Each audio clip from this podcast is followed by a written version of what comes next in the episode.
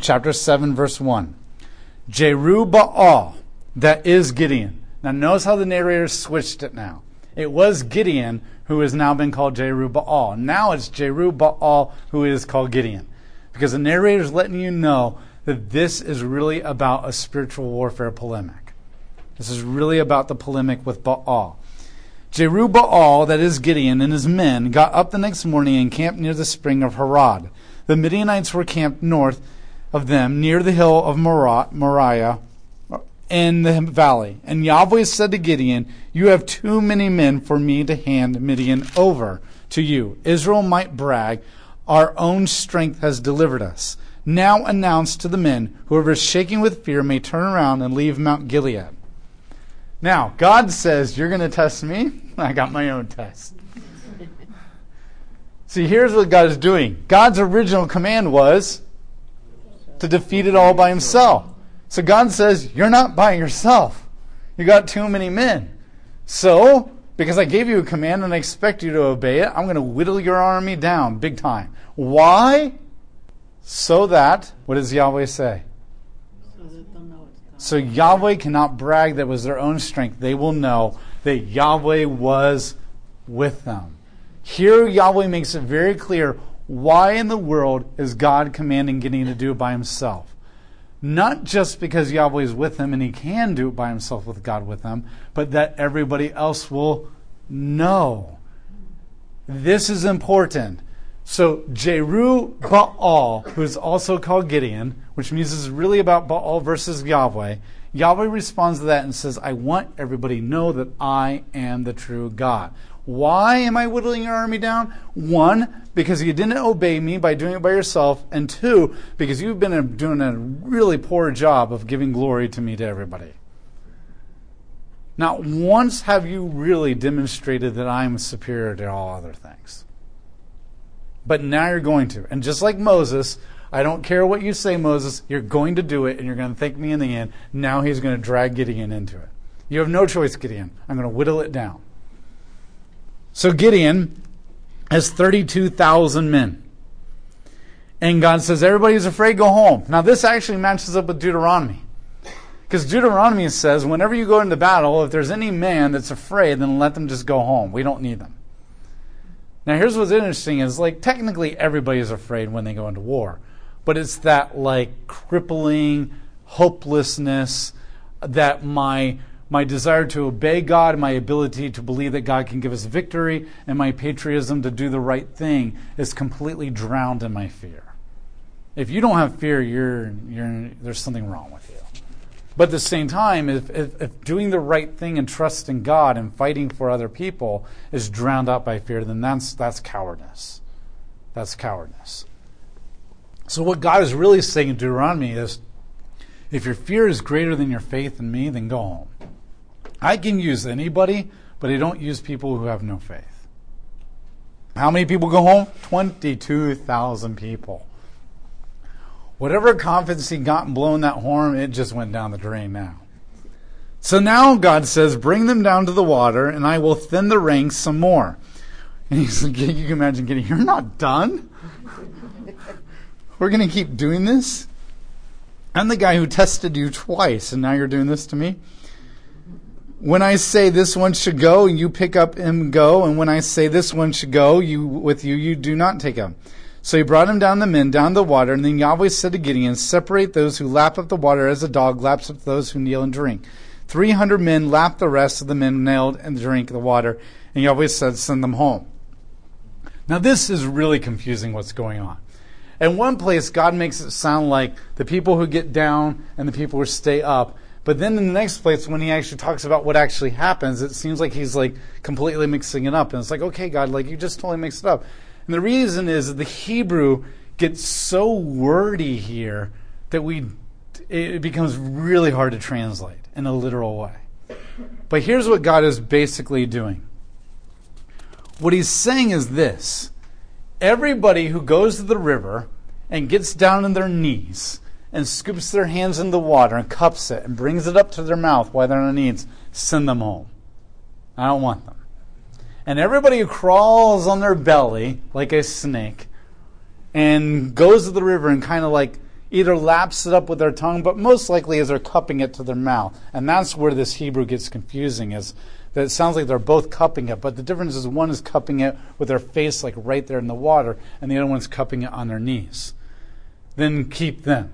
And only 300 people do that. Now, this is like, okay, God, what in the world are you doing here? It's not totally clear of what you're trying to accomplish. Now, when I was growing up, I remember Sunday school teachers, no joke, I had Sunday school teachers at two, I remember two, at different times, who basically said that what God is showing is that you know, we see people on their belly and we think they're more vulnerable in battles. And so they said, look, God is saying, like, send the smart people home, and the people who are stupid, keep them. And God is showing that He can use stupid people because He can do anything. I remember being taught that. And as a kid, it was just like, okay, but as I got older, I was like, wait a minute, that's not right. I can totally under, I mean, yes, God can use anybody of any intelligence level or any common sense or lack of common sense or, but at the same time, though, the whole fear thing makes sense. But the not the but the using stupid people that doesn't make sense either. I mean, God God is not favorable on that kind of stuff. And so the reality is that's probably not it. One possibility is this. What's interesting is there's two hills here. And there's a there's a there well there's a hill and there's a river right next to the hill. And the Israelites are camped on the side of the hill that's where the river is and the Midianites are camped on the other side of the hill where the river is not. And when we went to Israel, one of the things that we noticed was if you crawl up on your belly to the river, the Midianites on the other side can't see you. But if you're on your knees, the hill is small enough that you can see the heads of the people when they're on their knees. And so it could be that the people are actually wanting to keep their heads on their shoulders are the ones that God is keeping. And, and you have to understand that crawling your belly is not exactly a sign of stupidity or weakness because some of the greatest Marines and warriors in the Army crawl on their belly a lot. They're called snipers. And you don't want to go up against a sniper. It's one of the first things they teach you in boot camp is how to crawl on your belly. And the reality is, this, this is not a mark of intelligence. It could be that. Or the other possibility is, it could just be completely random. It could be that God knows that the, the, the, the smallest amount of people are the people on their bellies, and that's the people he wants. It could be the first one is totally legitimate in Deuteronomy, and it could be at this point God is now just trying to get the numbers down, and he knows that people do this are going to be fewer because he can see the future, and that's the people he wants. And there really is no rhyme or reason to what's special about kneeling or going on their belly. It just has to do with God says, I know they're going to be the fewer numbers, so it's going to go with. And so he's left with 300. It's interesting that God doesn't force them all to go home. So God is actually compromising with Gideon. And God says, okay, if your faith is not enough to do it by yourself, then okay, I'll, I'll give you some people. God is not going to force you into like an exam that you're not ready for when you can't even pass the test. He says, okay, you can have a tutor, so to speak, to do this. I'll give you open notes or whatever. Because what I really want to do with Gideon is not get him down to just completely obey me to the letter of the law. What I really want to do with Gideon is to, for him to see who I really am and what I can do. And if Gideon needs somebody to see that, then fine, I'll let him have his 300 men, and maybe the next time he won't need 300 men. God says, You can have your 300 men, but you can only have 300 men. Because technically, in the end, it's as if Gideon is by himself. Because 300 men versus the thousands upon thousands of the Midianites is basically being by yourself. So basically, he's giving Gideon a plastic sword that really is going to do nothing, but at least it makes him feel a little bit better to have it in his hand. And this is God's compromise with them. So Gideon has these 300 men. He's lost whatever faith he has left. He tested God twice and he's like, okay, I see it now. I'm ready to go. And God says, wait, let's whittle your army down. And Gideon's like, oh my gosh, I can't do this now. Did this happen with Othniel? No. The Spirit of Yahweh came upon Othniel and he went out and defeated the enemy. Notice that when did God give them the Spirit? At the beginning of chapter 6. We're into chapter 7 now. Most of this Gideon story so far has been God just trying to get Gideon to go out and do something. That should say something. I know when we read this, it's so easy to think like, oh, this is so cool and this is so interesting and that kind of stuff. But what you really should be feeling like is, oh my gosh, can't we just go to the zoo already? I mean, why does it take this long to get your shoes on? And why do you have to go to the bathroom this many times? And like, I just want to get out the door and go to the zoo. Let's go, let's go. We, were, we started leaving at 9 and now it's 10 o'clock. Like, seriously, that's what you should be feeling right now. It, shouldn't be interesting and cool to you and like really creative, interesting story. It should be like, oh my goodness, can't we just defeat the Midianites already? It's been an entire chapter and we still have done nothing. That's what you should be feeling. Verse 9 of chapter 7. That night, Yahweh said to Gideon, Get up, attack the camp. I am handing him over to you. So God says, Now it's time for you to go to action. But if you're afraid to attack, go down to the camp of Purah, your servant, and with your servant, and listen to what you, they are saying. Then you will be a, then, then will be brave and attack the camp. So he went. Notice that God says, "Get up and attack now." But if that's if you still can't obey me, then go ahead, go down the camp, and just listen. And when you listen to them, that will give you courage. And I know that you're not going to do it alone, so go ahead and take your servant. That's basically what God is saying. I want you, what I really want you now is to attack right now. But, my goodness, if you need this, then do it. so Gideon does it. You really would expect him to say, No, God, I think I've seen enough miracles so far to know I can do this. But he's like, Okay. I'll, I'll take the pacifier and the security blanket. So he went down to Purah with his servant, and where the sentries were guarding the camp. And now the Midianites and Amalekites and the people from the east covered the valley like a swarm of locusts. Now notice that. The swarm of locusts. That is the word used of the Israelites in Egypt.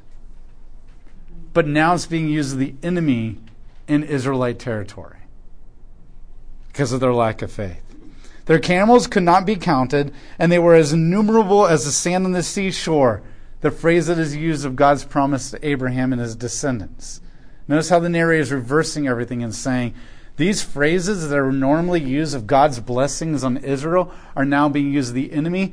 And because you know the Torah really well, you should immediately, that should be perking up your ears and you should be thinking, wait a minute, that's not right. That's supposed to be used of the Israelite people of God, not of the enemy.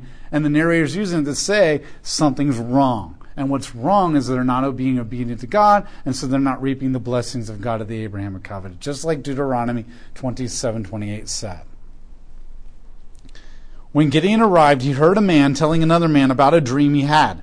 And the man said, Look, I had a dream. I saw a stale cake of barley bread rolling into the Midianite camp. It hit a tent so hard that it knocked it over and turned it upside down, and the tent just collapsed. The other man said, Without a doubt, this symbolizes the sword of Gideon, the son of Joash, and the Israelites. God is handing Midian and all the army over to him. They're like, What? Where did you get your dream interpretation? How did you go from stale cake hitting a tent to Gideon defeating the Midianites? now listen, the dreams in the ancient world come from the gods. Everybody believed that all dreams came from the gods all the time. You may not understand them always, but they always come to the gods. And they believe that when you're at night, all those visions and stuff are from the gods. And you might get lucky and somebody's around you who can interpret them, like Joseph and Daniel or you will get unlucky and you'll just go your entire life with the gods talking to you and you don't understand anything they're saying. But in this case, they kind of figured it out. Because sometimes enough dreams have been interpreted in so many ways that you begin to figure out the symbology and you can kind of do it on your own. But pay attention, why do they figure it out? What do the Midianites do to the, the Israelites every year? Steal their food, their barley, their grain. The Midianites are not associated with grain and barley, the Israelites are. So they automatically see the barley as connected to the Israelites. Just like if you had a vision of a bald eagle swooping down and attacking like something, another image, then you would automatically interpret that like, oh, it must be America's going to have victory over something. Because these symbols are ingrained they're not they're not ingrained into our culture and psyche but it's ingrained in their culture and psyche. And notice how the story began with every year the midianites and the amalekites came with their armies and their tents and occupied the israelite territory and took their grain and then moved away. God has already told you that tents are associated with the midianites but tents has never been used of the israelites in this story so they're the tents are associated with military. They know that they're the tents and Israel is the grain. And the grain just clobbered the tents, and that's how they make the connection. And so when Gideon sees that they are afraid of Gideon, then all of a sudden Gideon's courage is back. But here's what's really interesting. When God said, I will be with you, go defeat the enemy, that was not enough for him. But when Gideon heard the enemy who does not know God say we're scared, that was enough for Gideon. Here's the question. A lot of times is our faith based on God's assurance to us or the failure and the fears of the people in the world that we're afraid to face? Do you get your faith to obey God and follow Him when you find out that other people out there are more afraid than you are? Or do you have your faith from God because he just simply said, I'm with you? And for Gideon, he had no faith in God. No matter how many times God sent dew and fire and spoke to him. I mean, my goodness, even when God is not doing a miracle, he's verbally speaking to Gideon. Multiple occasions, Gideon has heard God verbally speak. God has sent down lightning on an altar. God has changed the dew two mornings in a row. God just put a Holy Spirit upon him that he felt surging through his body. And God says, I'm with you. And Gideon's like, that's not enough. And then he goes over to a bunch of people that he has no idea who they are. He doesn't know what their degree in dream interpretation is. He doesn't know what their rank in the army is. And two guys say that they're afraid, and that's enough for Gideon. That's not faith. So far, we have seen very little faith from this guy. Verse 15 When Gideon heard the report of the dream and his interpretation, he praised God. Notice he's still using the word Elohim.